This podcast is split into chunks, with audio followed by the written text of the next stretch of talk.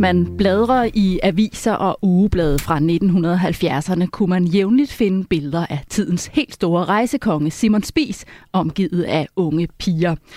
De her piger havde søgt job som pikuliner eller sekretærer i rejseselskabet Spis. Men i en ny DR-dokumentarserie fortæller nogle af de tidligere ansatte og pårørende om en helt anden hverdag bag facaden. En hverdag, hvor pigerne skulle stå til rådighed for chefen, Simon Spis, på alle tider af døgnet, og de fortæller også, at de blev betalt for at have sex med ham, og pigerne var typisk mellem 16 og 18 år gamle.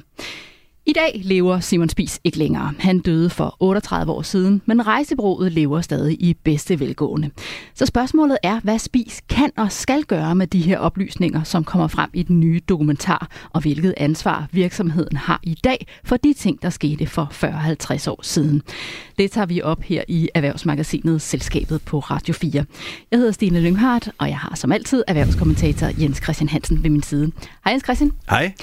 Kan du ikke lige prøve at tage os med tilbage til den tid og sætte lidt flere ord på, hvem det var, Simon Spis var, og hvad Spis er for et rejseselskab? Jamen, det var jo sådan lidt af en eventyrhistorie, kan du sige. Det var jo 60'erne og 70'erne, som kom øh, efter den der bonerte øh, øh tid i 50'erne, hvor man skulle spare hele tiden. Ikke? Der kom flere penge, øh, vi ville ud at rejse, vi ville ud at have nogle eventyr, og så kom det to personer, vil jeg næsten nævne, Simon Spis og en præst over i Tjerborg, og de sendte millioner af danskere på, øh, på ferie i, øh, på Mallorca, hvor alt var tilladt. 70'erne, og når jeg siger alt var tilladt, så var det alt.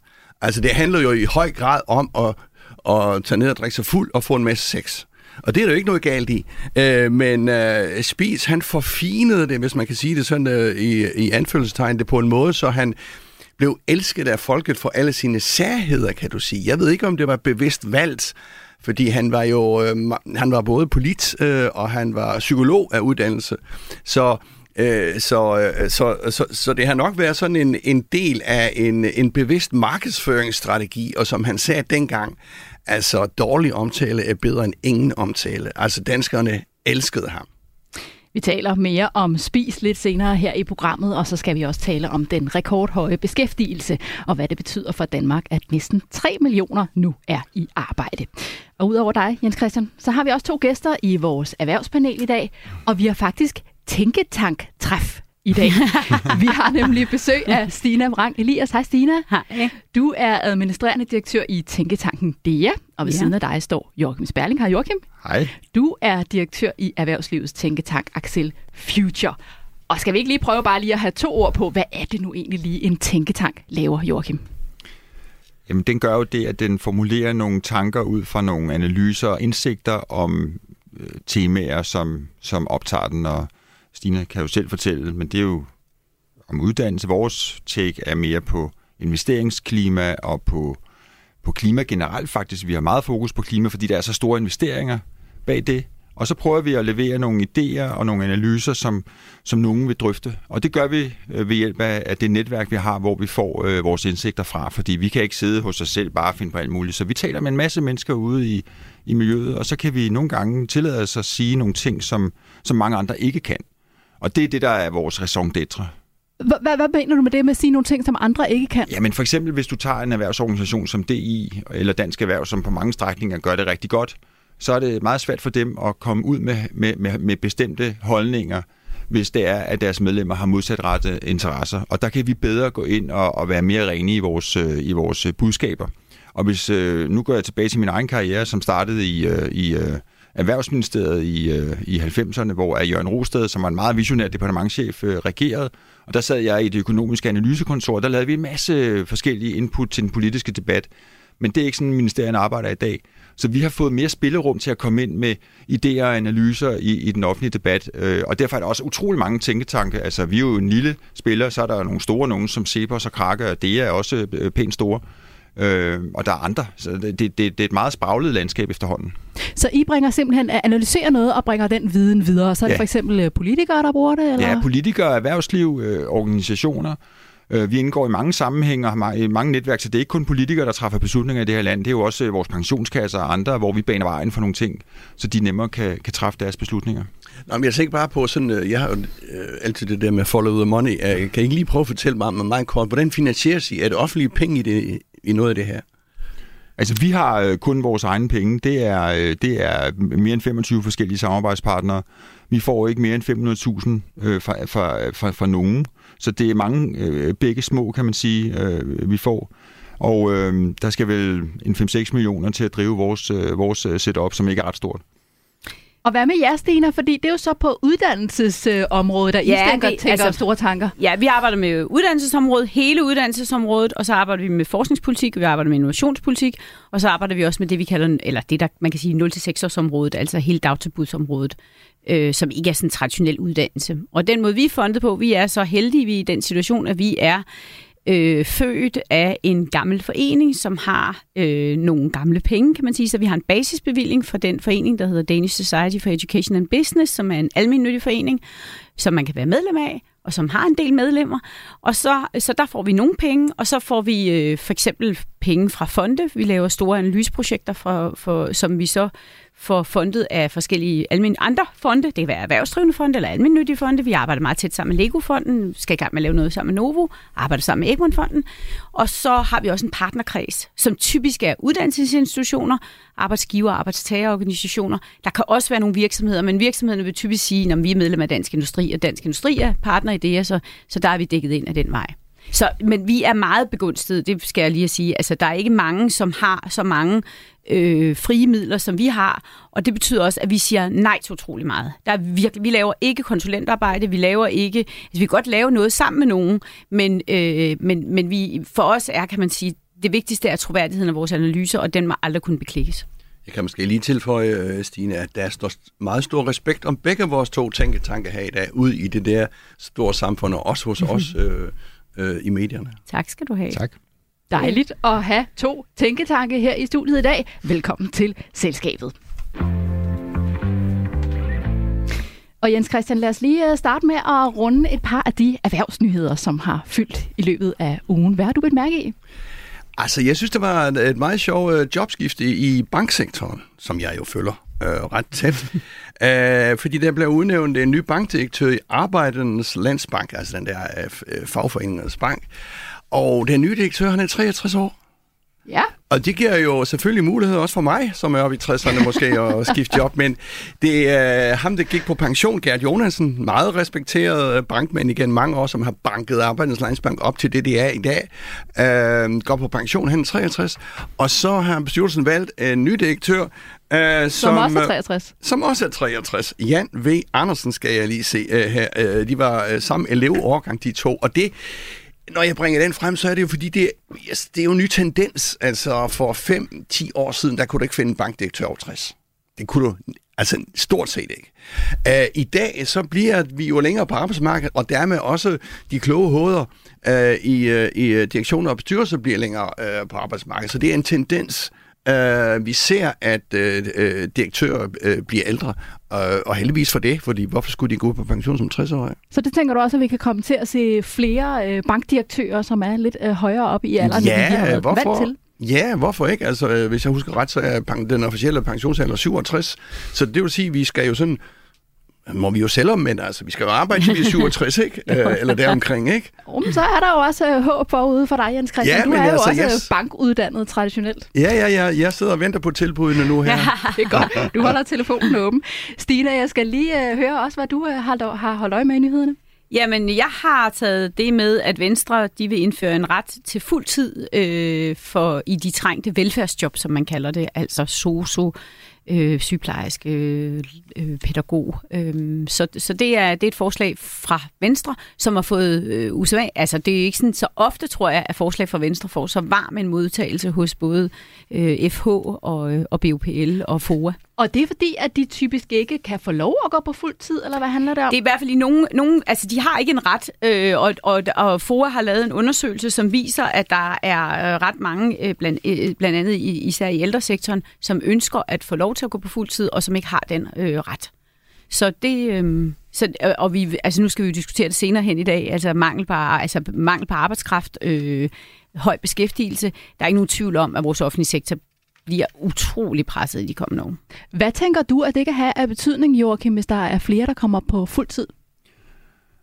Altså til det konkrete forslag fra Venstre, så synes jeg, det er, det er et vemmeligt forslag, fordi at det jo griber helt ind i, øh, i, øh, i institutionernes ledelsesret, og det kan jo være, at det ikke rigtig passer ind i vagtplaner og andet, men at man så, at man så ikke har den mulighed for at, at have deltidsansatte, det, det, det, det tror jeg bare kan give nogle andre problemer.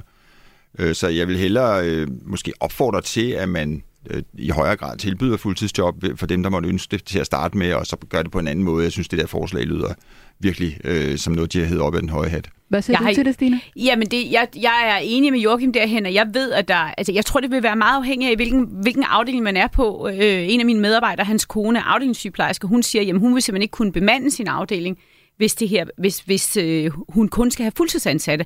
Så jeg tror, at det er rigtig... Altså, det, ting, som er nemme at kommunikere, og som lyder umiddelbart lyder som en god idé, dem skal man altid lige gå i, efter mm. i sømne og se, at er der en større kompleksitet. Men det er da klart, at øh, hvis man har lyst til at gå på fuld tid, så synes jeg da, at det, det skal være en mulighed. Why not? Mm. Men så kan man jo finde et andet sted. Altså, jeg, jeg, det lyder som et mærkeligt forslag. Vi runder nyhedsoverblikket af her. Tak skal I have. Vi er i fuld gang med erhvervsmagasinet Selskabet på Radio 4. I studiet er erhvervskommentator Jens Christian Hansen, Stina Vrang Elias fra Tænketanken DEA og Joachim Sperling fra Axel Future, og jeg hedder Stine Lynghardt. Og nu skal vi tale om den nye dokumentar om rejsekongen Simon Spies, som der nok også har været en del snak om hen over frokosten i kantinen de seneste dage, kan jeg forestille mig. Mandag aften blev første afsnit af den nye dokumentarserie Spis og Morgenbolledamerne sendt på DR. Her møder man flere tidligere ansatte og pårørende, som fortæller om dagligdagen i Spis op igennem 60'erne, 70'erne og 80'erne. Rejsekoncernen var stiftet af Simon Spies tilbage i 1956, og det var ham, der gav den almindelige dansker mulighed for at komme afsted på charterferie til Sydens Sol. Og der var mange, der elskede at følge med i hans ekstravagante liv og hyldede ham, som Jens Christian også fortalte.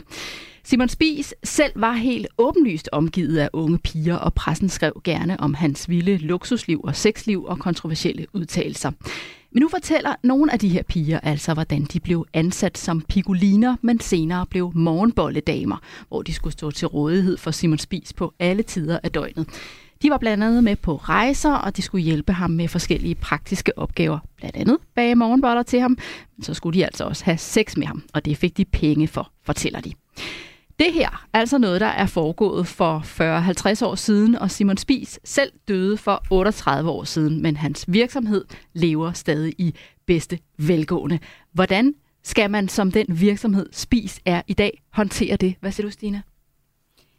Jeg synes, det jo er øh, Altså, jeg, jeg, jeg kan næsten ikke... Øh, jeg har ikke set det, men øh, set udsendelsen, men jeg, alt, alt det, du fortæller omkring det, det seksuelle, det, det vil jeg sige, det, det vidste vi jo godt, men det her med, at der også er vold involveret. Så, så jeg synes, det som man... Jeg, jeg, vil, jeg går ud fra, at ledelsen sidder og diskuterer, hvordan de skal forholde sig til det. Jeg selv... Jeg, jeg, jeg, jeg kan kun sige, hvordan jeg forholder mig til det som menneske, og jeg synes, det er øh, helt utrolig øh, fornedrende for de her kvinder, og, øh, og det er, det er i vores nære fortid, så men jeg, men jeg er simpelthen, og jeg, det, det tænker jeg, der må Jens og Joachim hjælpe mig. Jeg ved ikke, om det, hvor meget det betyder for, for, for det rejsebureau, der er i dag, altså at det hedder Spis. Øh, betyder det noget? Jeg, jeg er i tvivl om det. Der er ikke nogen tvivl om, at jeg synes, at, øh, at, at, øh, at vi skal genbesøge vores egen forherligelse for det har vi jo, vi har jo alle, der var ingen, der sagde noget, ingen, der gjorde noget. I, vi synes jo bare, det var vidunderligt, og hvor var det, hvor, hvor var det sjovt, at han købte øh, en, en, en, hvad hedder sådan noget, en, en plads i teateret til sin stok og sin hat. Og, altså, vi var bare nødt til at genbesøge vores eget perspektiv på Simon Spis, øh, og lige få justeret den linse. Øh, fordi øh, når jeg læser de der ting, øh, jeg har som sagt ikke set øh, dokumentaren, men det skal jeg, øh, så, så får jeg nærmest kvalme. Men når du siger det her med, at du er i tvivl om, det betyder noget for det spis, som det spis er i dag, hvad mener du så med det? Jamen, jeg mener, der er gået 38 år fra han, fra han døde, så jeg går ud fra, at det er en helt anden ledelse, som har nogle helt andre principper og en helt anden kultur. Det kan jo være, det ved jeg ikke. Det kan jo være verdens bedste arbejdsplads i dag. Who knows? Altså, øh, det ved jeg ikke. Og, og, jeg, og jeg er ikke selv kunde, men jeg er ikke kunde hos Spis, men jeg er heller ikke øh, kunde hos nogle af de andre rejsebyråer, som sælger den type rejser, fordi det er bare ikke. Så det, så det var lidt svært ved at vurdere, at må, hvordan det virker mm. i målgruppen. Mm. Og derfor er jeg bare nysgerrig på, hvad, hvad, hvad Jens Christian og Joachim tænker om det. Mm. Men det er jo noget, der er foregået i den her koncern. De hedder stadig Spis. De er jo ligesom bygget på hele det her øh, Simon Spis-univers. Øh, er man så ikke på den måde nødt til at at håndtere det i dag også jo, at gå ud? Og... det er man. Man er i hvert fald nødt til at gå ud og tage kraftigt afstand fra, altså, altså noget af det her, det er jo Altså, det er jo ulovligt. Altså, øh, altså, prostitution er vel, så vidt jeg ved, ikke lovligt, og det er i hvert fald heller ikke lovligt at betale nogen for at vil brække deres arm. Altså, det kan simpelthen ikke være lovligt. Så det er klart, at man bliver som køn, koncern nødt til at tage afstand fra det. Jeg ved bare ikke, hvad det er for en virksomhed i dag, og hvad for en kultur der er i dag, og hvad for nogle ledelses... Jeg går ud fra, at de har nogle meget anderledes ledelsesprincipper, øh, end man havde på Simon Spis tid. Og jeg ved ikke, hvor meget... Altså, jeg, jeg, de, jeg tænker, de skal også have i gang i alt mulig krisehåndtering i forhold til deres nuværende med, øh, medarbejdere, fordi jeg kan forestille mig, at det kan være svært at komme til familiefesten eller vejfesten og sige, at jeg arbejder hos Spis. Det her, det var jo ikke noget, der øh, på nogen måde foregik i det skjulte. Altså, vi så Simon Spies øh, optræde med de her unge piger ude i offentligheden og i medierne, og i dokumentaren hører vi, den, hvordan pigerne var en del af hans image, og at udvælgelsen af piger foregik systematisk. Hvordan har det overhovedet kunne foregå på en dansk arbejdsplads, uden at nogen har sagt stop, Jens Christian? Jamen, øh, jeg ved det ikke. Øh, Altså, det er jo alt det der med, øh, tiden var en anden og alt sådan noget, men jeg er meget enig med Stina af det. Altså, de Spis er nødt til at reagere på en eller anden måde. De står jo, det brand står jo på ryggen af hele den tid. Uh, men om, Så hvad mener du, de skal gøre? Ja, øh, jeg, jeg mener seriøst, de skal overveje at skifte navn. Men så er jeg så også lidt i tvivl om, øh, hvor mange af dem under 50, der overhovedet forbinder spis med den gamle skægede, øh, mand der og hele det, det liv. Så altså kundemæssigt uh, ved jeg ikke, hvor meget det betyder. Det ved jeg simpelthen ikke. Uh, jeg ved ikke, om der er nogen kloge hoved, der kan sige noget, noget, noget begavet om det. Men mm. altså, jeg er jo også fra den tid. Jeg har stået ved siden af spis ude og, og tisset ud på, og, hvor han har stået æskestiv og mumlet et eller andet, som jeg ikke fattede en brik af. Og så kom jeg ind og fortalte til mine venner, at vi var i byen hen på spisehotellet. Det synes vi var skide sjovt.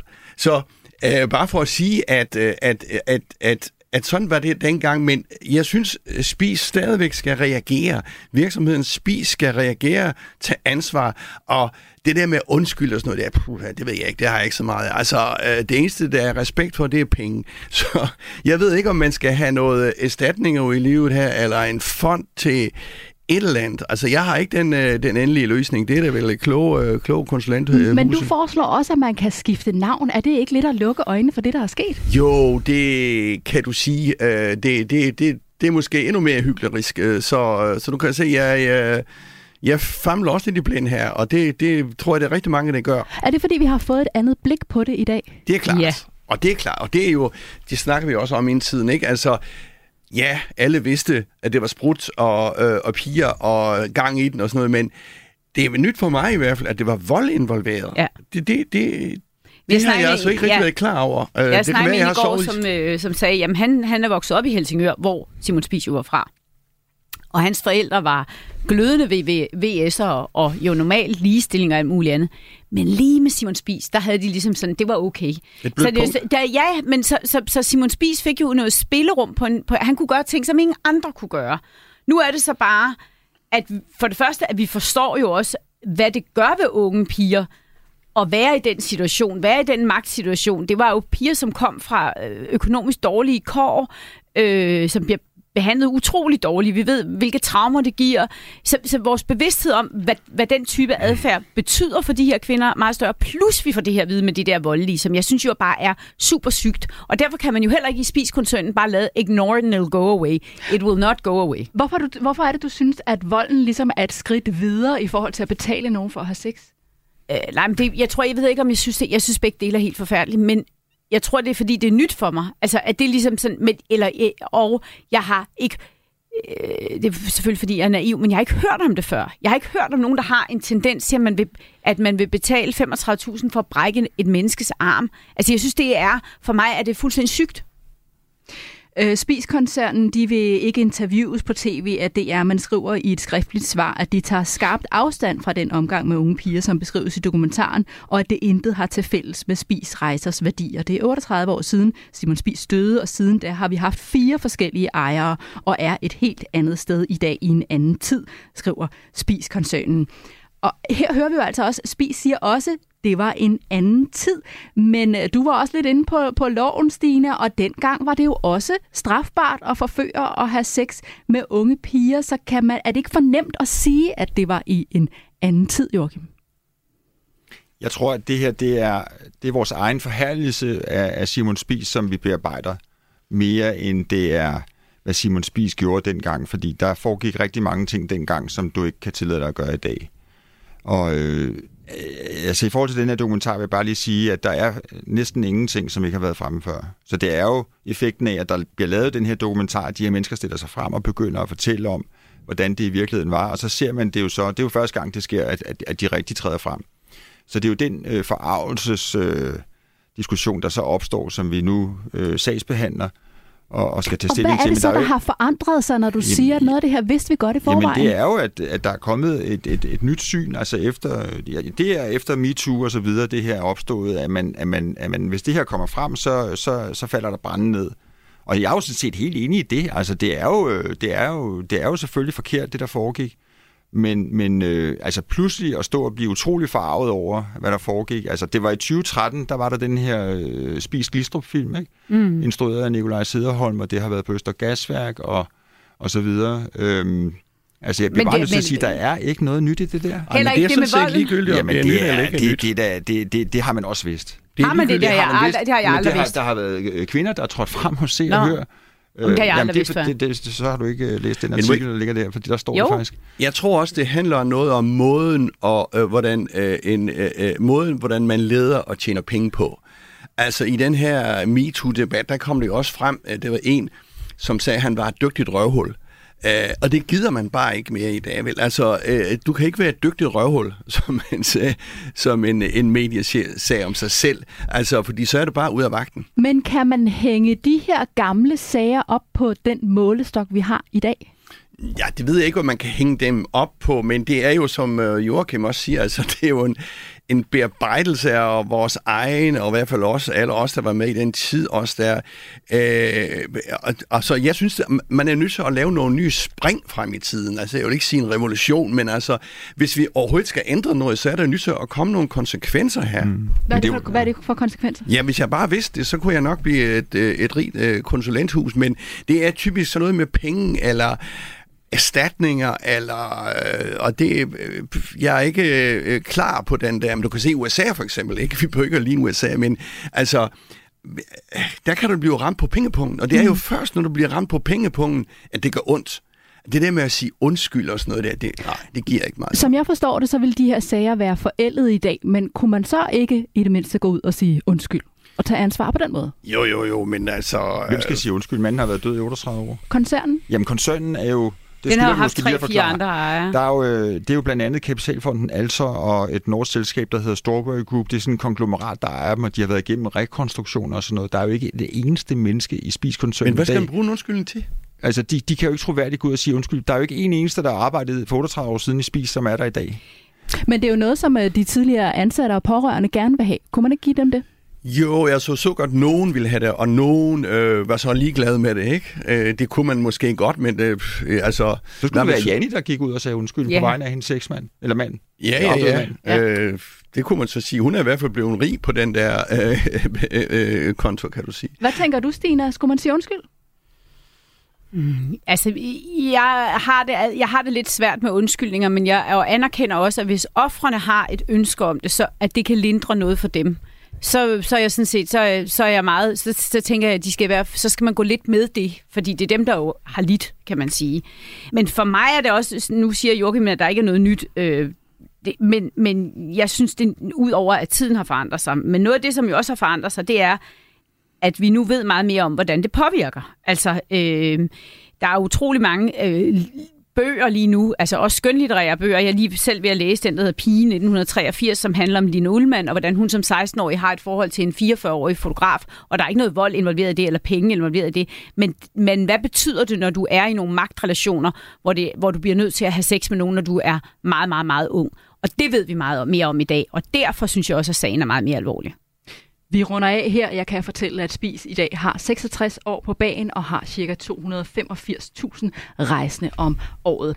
Når vi vender tilbage efter nyhederne, skal vi tale om den rekordhøje beskæftigelse. Vi skal se på, hvad det er for områder, danskerne er beskæftiget i, og hvad det betyder for os, at næsten 3 millioner nu er i arbejde. Så lidt med her om lidt på Radio 4.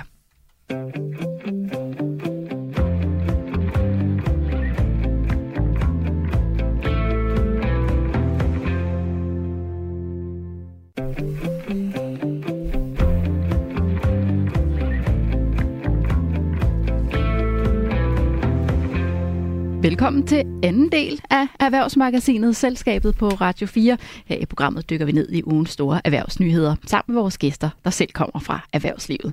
Og vi har netop vendt den nye DR-dokumentarserie om Simon Spies, som i den grad bliver diskuteret i disse dage talte blandt andet om, hvad det er for et ansvar, virksomheden Spis i dag har for, hvad der skete for 40-50 år siden. Og hvis du ikke hørt programmet fra start af, kan du altid gå ind og finde det i Radio 4's app. Om lidt skal vi tale om den rekordhøje beskæftigelse. Næsten 3 millioner er i arbejde, og så højt har tallet aldrig været før. Vores erhvervspanel består i dag af selskabets faste erhvervskommentator Jens Christian Hansen, Stina Vrang Elias, som er direktør i Tænketanken DEA, og Joachim Sperling, der er direktør i Axel Future. Jeg selv hedder Stine Stine Lynghardt. Men først skal vi have en quiz og se, hvor godt ah. I egentlig har fulgt med i erhvervsnyhederne. I er delt op i to hold. Gæsterne mod erhvervskommentatoren, og stillingen er lige nu uafgjort 2-2. Og i dag skal I gætte historien bag citatet. Jeg læser et citat op, og så skal I gætte, hvad det er, historien handler om. Og I må ikke svare det samme. Er I klar til at høre citatet? Mm-hmm. Det lyder sådan her. Sad man sidste vinter og tænkte, det er godt nok koldt og mørkt lige nu, men jeg skal bare lige udstå det her, så bliver det bedre. Kan man godt begynde at skyde en hvid pind efter det? Det var citatet, men hvad handler historien om? Du markerer, Jens Christian, er det fordi, du vil øh, komme med et bud eller et overvejelse, eller hvad tænker jamen, du? Eller bare fordi, du vil være først? Jamen, hvis jeg nu siger noget, så 20 stjæler du jo min, øh, min idé. Jeg har også et bud, faktisk. Jeg har lige sagt, at I ikke måtte svare det samme. Og det kommer vi til. Kom du bare, Jens Christian. Jamen, jeg tror, det har noget med øh, prisstigninger at gøre.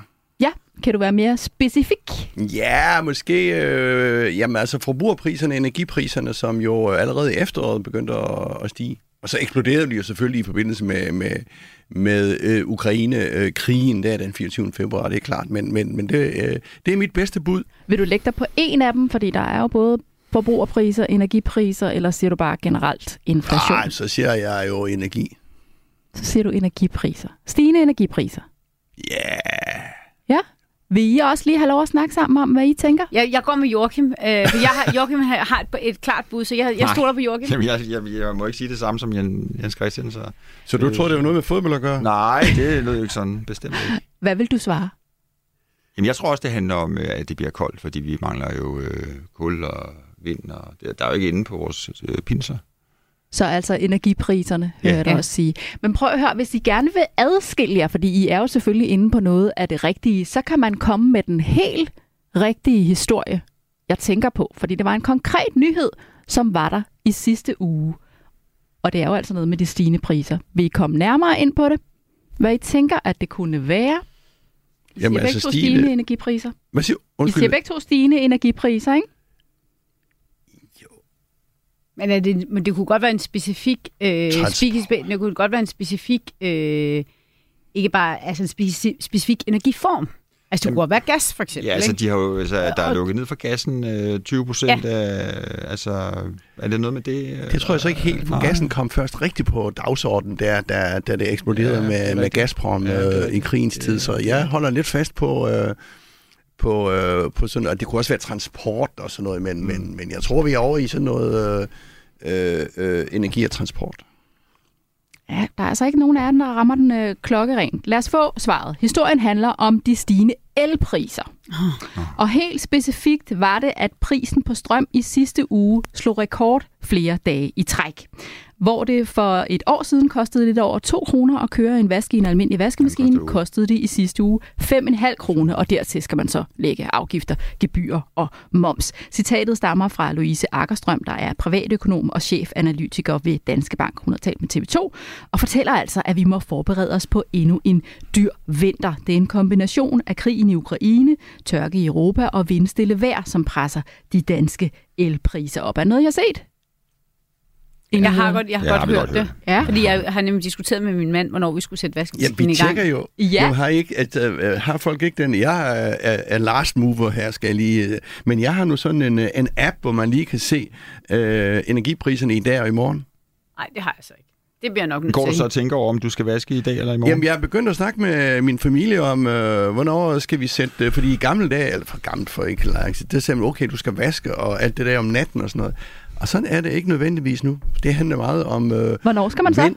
Jamen, øh, jeg kan ikke finde et mønster i det der, simpelthen. Nu, som du siger, øh, her i den her koster det op mod 7 kroner. Øh, og nogle gange er det 0. Altså, hvis det virkelig blæser, og solen skinner, så har det ned på 0. Jeg skal have den app, når vi er færdige med det her.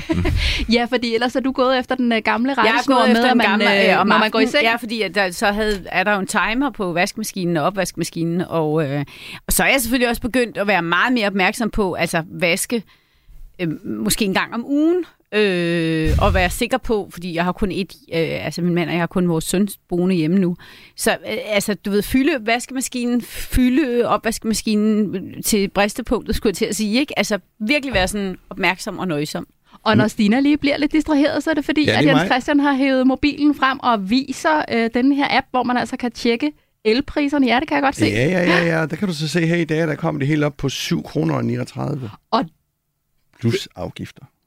Og Hallo. det er jo altså i den grad noget, man kan mærke. Altså Finans skriver, at elregningen for en gennemsnitlig familie med to børn og to voksne, der bor i hus, er steget med 45 procent i de første seks måneder af 2022. Og nu er I så inde på de her med, at der er nogle ting, man selv kan gøre. Det her med at øh, holde øje med elpriserne, fylde vaskemaskiner og opvaskemaskine helt op, øh, vasketøjet ved lavere temperaturer. Men er, er der ellers overhovedet noget, man kan gøre ved det, Joachim, eller er man bare nødt til at æde, at de ligesom er dyre?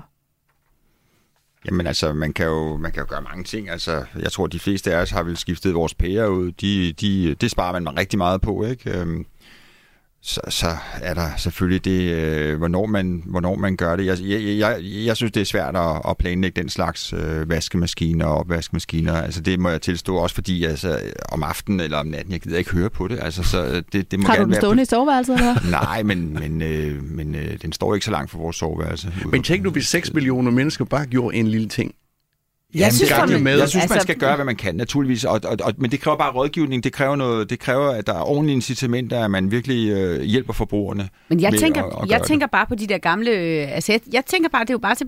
Altså, vi, nu er jeg jo snart 56, så jeg kan jo godt huske bilfri søndag Mhm. mm-hmm. og sluk for vandet, når du skræller kartofler, og altså alle mulige råd, som der var der under, under oliekrisen. Øh, kortere bade, mm. altså øh, brusebade. Altså, så jeg, for mig er det sådan lidt, når okay, øh, øh, lige genopfriske alle de der gode råd. Og jeg er så vokset op jo i sådan, jeg er vokset op i hippiebevægelsen, hvor man var meget sådan selvforsynende kompost, øh, bruge alting ned til det mindste detalje, ikke smide noget ud. Altså man kan sige, hvis man havde levet ligesom de levede, så ville vi slet Så ikke være i de problemer, vi, har, vi er i dag. Mm, Så for mig er det egentlig bare, når, man, øh, altså tilbage til min barndom og, øh, og finde alle de der gode råd frem. Øh, Ja. Og der er altså nogle gode, helt konkrete råd. Til gengæld altså ingen point i dag, Ah, siger er den barsk. benhårde dommer. Ja. Derved står stillingen altså fortsat 2-2. Nu skal vi kigge nærmere på beskæftigelsen her i Danmark og dykke lidt mere ned i, hvad det er, folk egentlig laver, og hvad der bliver brug for, at flere beskæftiger sig med i fremtiden. Som det ser ud lige nu, er næsten 3 millioner i arbejde, og det er faktisk det højeste antal nogensinde. Jens Christian, hvorfor er det, at så mange er i arbejde lige nu? Jamen, øh, det er det jo fordi, at øh, vi har mange penge. Vi har rigtig mange penge. Nu kigger vi på på Danmark øh, isoleret set. Ikke? Øh, og jo flere, øh, der har mange penge, øh, jo, jo mere øh, bliver der købt. Og jo flere penge, der er i det offentlige, jo flere øh, offentlige øh, anlægsinvesteringer bliver det sat i værk. Så, så det er sådan en, hvad skal man sige, sådan en cirkel, øh, eller en, øh, hvad skal man sige, ja, sådan en cirkelbevægelse, ikke? Altså, at det ene øh, øh, medfører øh, en, en stigning i det andet, ikke? Men Jens Christian, vi har også en krig i Ukraine. Vi har haft to år med corona. Øh, inflationen brager der ud af, og alligevel er der alene over 47.000 flere, der er kommet i arbejde. Er det overraskende? Ja, det er måske lidt overraskende, og hvis jeg skal prøve at kigge på... Øh, på nogle af, af de ting, der, der betyder noget. Altså dels er det jo vores eksport, som trækker sindssygt godt. Vores store virksomheder, så vidt så godt. Og så kan jeg kaste ind nu nu her, som, som øh, jeg ikke helt har belæg for, sådan øh, øh, videnskabeligt belæg for, men jeg tror bare, det der med at automatisere alt, har nået et eller andet punkt, hvor vi ikke gider mere. Altså, vi vil godt have nogle noget hen ad vejen, personlig betjening. For eksempel hoteller. I princippet kunne hoteller jo være totalt uden mennesker, fordi øh, receptioner og sådan noget, der kan man jo tjekke ind selv, og, og det ved, øh, og det ene hvad det andet. Så jeg ved ikke om, om men, de der, men... hvad skal man sige, øh, mange af de der jobs, hvor, hvor, som kunne automatiseres, øh, ikke er blevet automatiseret endnu. Hvad mener du, det har betydet for beskæftigelsen? Jamen så kommer det flere hen i arbejde. Altså det er jo flere, øh, hvad skal man sige, jo mindre, jo mindre automatisering, jo flere, jo flere hænder i arbejde. Ikke? Hvad tænker du om det, øh, Joachim? Jeg ved ikke, den holder i øh, teoriens verden. Jeg har ikke hørt om det der. Det kan sagtens være. Jeg, jeg, jeg skal ikke kunne sige, om folk er blevet trætte af automatisering, men jeg ved, at den offentlige sektor har ansat nogle flere mennesker. Øh, så der er, jo, der er jo flere ansat i den offentlige sektor, og det kan forklare faktisk en del af den der stigning. Altså øh, den det... seneste stigning, der har været, det er faktisk i det private. Mm-hmm. Dem, der er kommet fra maj til juni, det er 7.000 ja, ekstra, der er kommet i det private. Men ja. sådan mere strukturelt der har, er, der, er der flere ansat i den offentlige sektor nu. Øh, men, det er, men det er jo den private sektor, der trækker det, og det er jo en humlebi, der ikke øh, burde kunne flyve.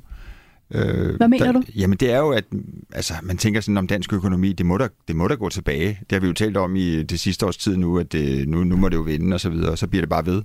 Hvorfor gør det så ikke det? Jamen det kan jeg faktisk ikke forklare dig. Det, det, det, det er der ikke rigtig nogen, der, der har et godt bud på. Øhm, altså, vi kan jo se nogle tendenser til det modsatte. Forbruget er ved at falde. Det er faktisk på vej ned, privatforbruget. Og øh, vi har øh, faldende aktivpriser, altså huspriserne er også begyndt mm. at falde.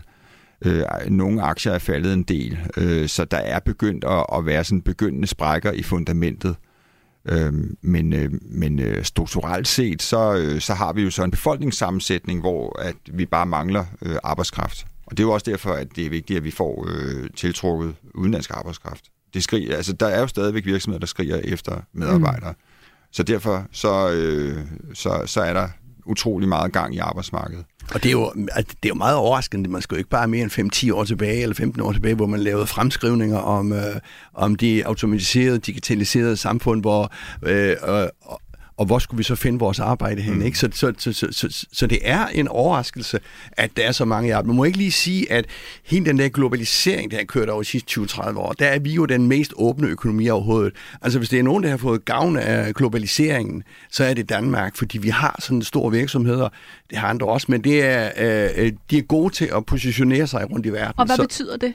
Jamen det betyder jo, at øh, de kan ansætte, altså vi nævner altid Novo Nordisk, fordi de ansætter, ansætter og ansætter, og de producerer stadigvæk en masse i Danmark. Og sådan er det jo stadigvæk en masse øh, øh, danske virksomheder, som, altså vi er gode, vi er gode inden for det der handel og transport, og det er det, der har været i stigning i høj grad øh, i de sidste øh, mange år. Og Stina, hvad betyder det altså ikke bare for den enkelte, men også for Danmark, at der er så mange i arbejde lige nu? Jamen, jeg tror, at vi skal vende os til... Øh, altså, det, det er jo rigtig godt, at der er rigtig mange i arbejde, i, i job og beskæftigelse, men vi kigger jo ind i nogle bitte, bitte små ungdomsårgange, som aldrig har været mindre, mm. øh, samtidig med, at vi har store årgange, der forlader arbejdsmarkedet. Så jeg tror, at det, man bliver nødt til at indse, det er, at der kommer til at være mangel på alt. Der kommer til at være mangel på sosuer og lærer og faglærte, altså tømmer, sneker, mm. øh, elektrikere. Der kommer til at være mangel på, altså ja, you name it, der kommer til at være, at være mangel på det. Og det bliver en kæmpe udfordring for os. Øh, vi kan jo se det i år med optagetallene, søgetallene og optagetallene på, øh, på de videregående uddannelser. Det er engang, der er de små ungdomsårgange ikke engang rigtig slået igennem endnu. Mm. Men hvis vi kigger ind i bare sådan, altså nu, hvis vi nu tager på det offentlige område, altså lærere og pædagoger, hvis du kigger i, når, når Styrelsen for Arbejdsmarked og Rekruttering, altså hvor mange ubesatte jobs der er, hvor meget, hvor mange forgæves rekrutteringer der er, hvor mange, uf, altså hvor mange på i de københavnske skoler er det jo øh, bare, altså er der jo virkelig meget ufaglært arbejdskraft. Altså, det er en, som lige er blevet student, som øh, underviser dine børn i, øh, i dansk i første klasse. Og det er, altså, det er en bombe under den samfundsmodel, vi har, fordi mm. det vil, tror jeg simpelthen, folk ikke rigtig finde sig i. Øh, så, så der kommer vi til at mangle arbejdskraft. Men så kommer vi også, altså i lang tid har vi manglet ar- faglært arbejdskraft. Så hvis du spørger virksomheden, så vil de jo også sige, at vi går glip af ordre. Mm. Der er ting, vi ikke kan lave, der er ting, vi ikke kan producere, for vi har ikke de mennesker. Der er også en meget stor opmærksomhed på, hvis vi skal lave hele den store grønne omstilling, jamen så kommer man også til at mangle rigtig mange naturvidenskabelige, tekniske, øh, ingeniørmæssige og faglærte kompetencer.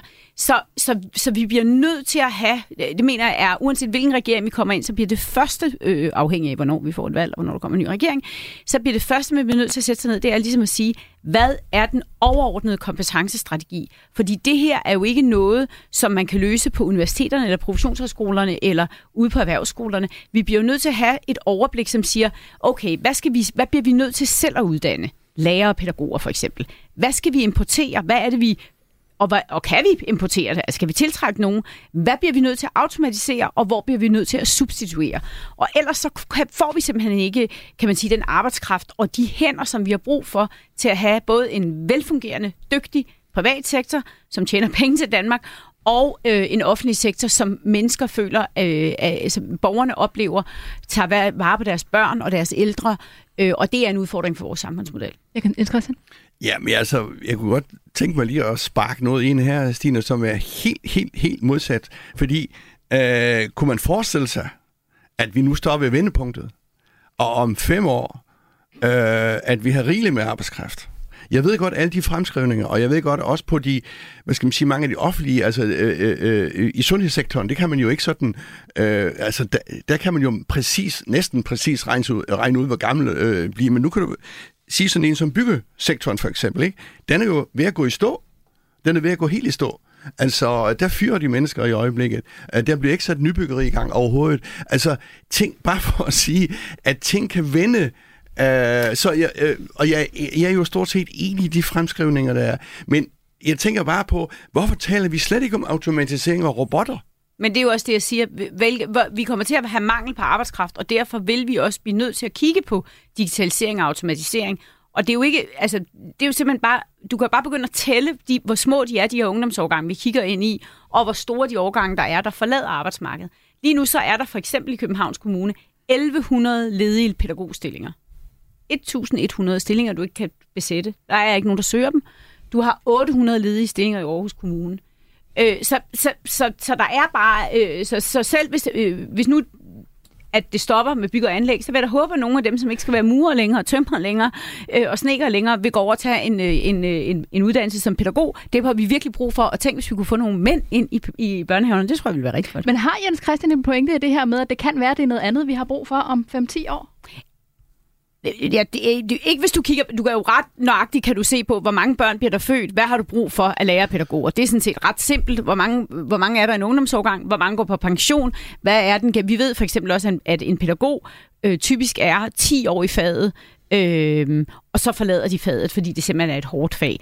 Så, så det synes jeg, lige præcis der er det ret nemt. Det vi jo ikke ved, det er jo selvfølgelig, hvordan udvikler produktionsvirksomheden. Det kom jo faktisk som en over, altså meget i en, en lang overgang, der outsourcede vi jo enormt meget. Så på grund af automatisering, fordi det blev billigere at kunne købe en robot og have den herhjemme, jamen, så kunne du jo hjemtage produktion.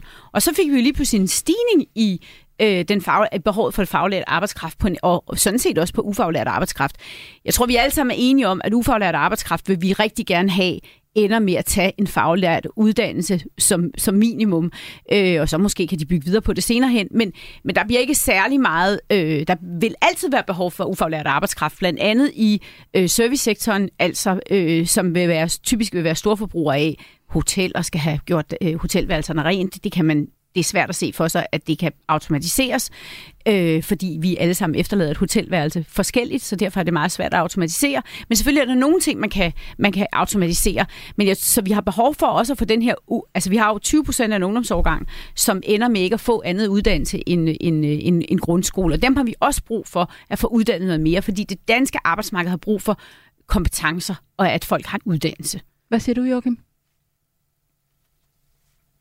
Jamen, jeg siger, at øh, det vigtige er jo for dansk økonomi, at vores eksportvirksomheder, de, de klarer sig rigtig godt. Og der er to umiddelbare, umiddelbare farer derude. Den ene, den er mere, øh, øh, hvad kan man sige, tæt på end den anden måske, men, men det er jo selvfølgelig, hvis, hvis Putin lukker helt for gassen, og tysk økonomi går i stå. Det ser man allerede lidt tendenser til, fordi de, de, de skal forberede sig på, at det virkelig bliver vinter. Øhm, så, så, så vil du få nogle, nogle øh, klare afledte effekter på dansk økonomi. Og så har vi simpelthen ikke råd til at ansætte de der øh, hvad hedder det, øh, pædagoger og så videre. Det bliver et kæmpe problem. Og det næste, det er, hvis, øh, hvis øh, konflikten i det sydkinesiske hav udarter sig, sådan så at vi får problemer med, med Kina, fordi at øh, amerikanerne er, er jo sådan ret sure på, på kineserne, og hvis det ender med, at der kommer en konflikt dernede, hvor Danmark bliver inddraget, så bliver vi nødt til at vælge side, og så er der jo altså risiko for, at vi skal til at finde ud af, hvilket engagement vi har i Kina, og hvordan vi kommer ud af det. Og, øh, og hvis det sker, så, øh, så kan den globale økonomi gå i en meget, meget voldsom recession, fordi at der så sker så meget dernede i det sydkinesiske hav, og sådan ungefær 5% af Danmarks BNP faktisk kommer gennem handel med Kina. Så, så der er nogle, nogle faremomenter derude, der gør, at vi faktisk ikke kan finansiere det her, vi gerne vil øh, med, med alle de her læger og pædagoger og sosuer osv., hvis det sker.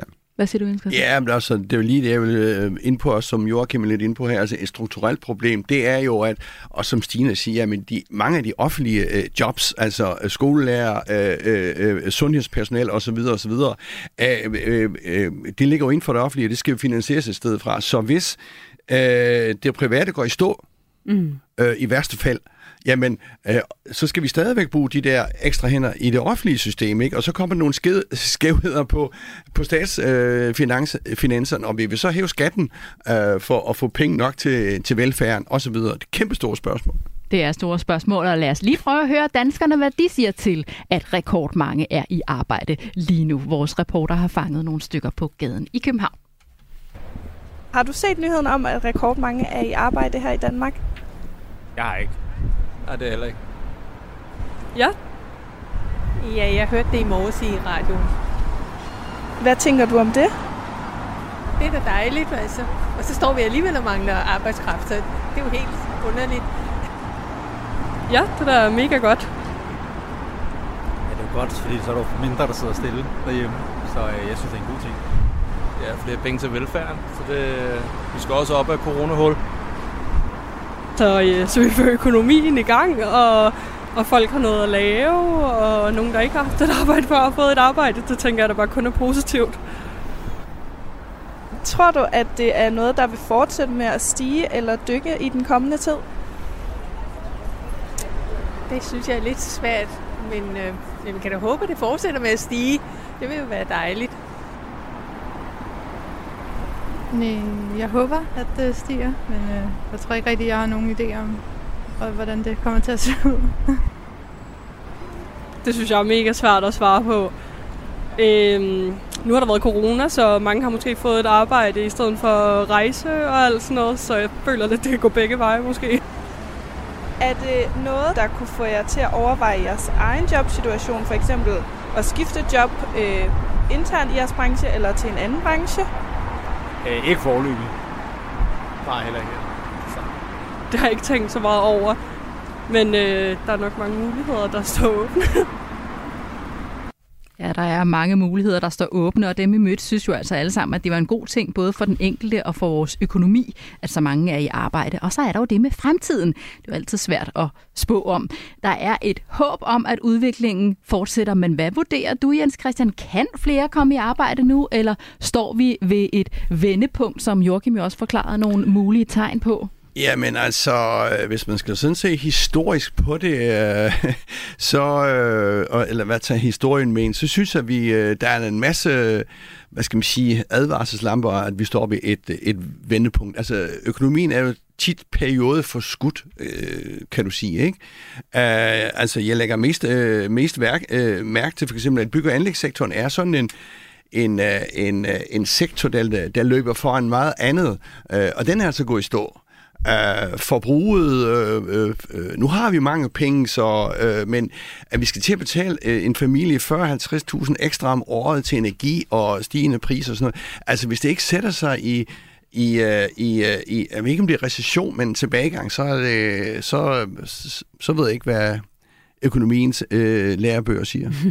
Stina, hvad er det for nogle faggrupper, du ser, der kommer til at være allermest brug for fremover, og hvordan får vi flere derhen, hvor vi gerne vil have dem?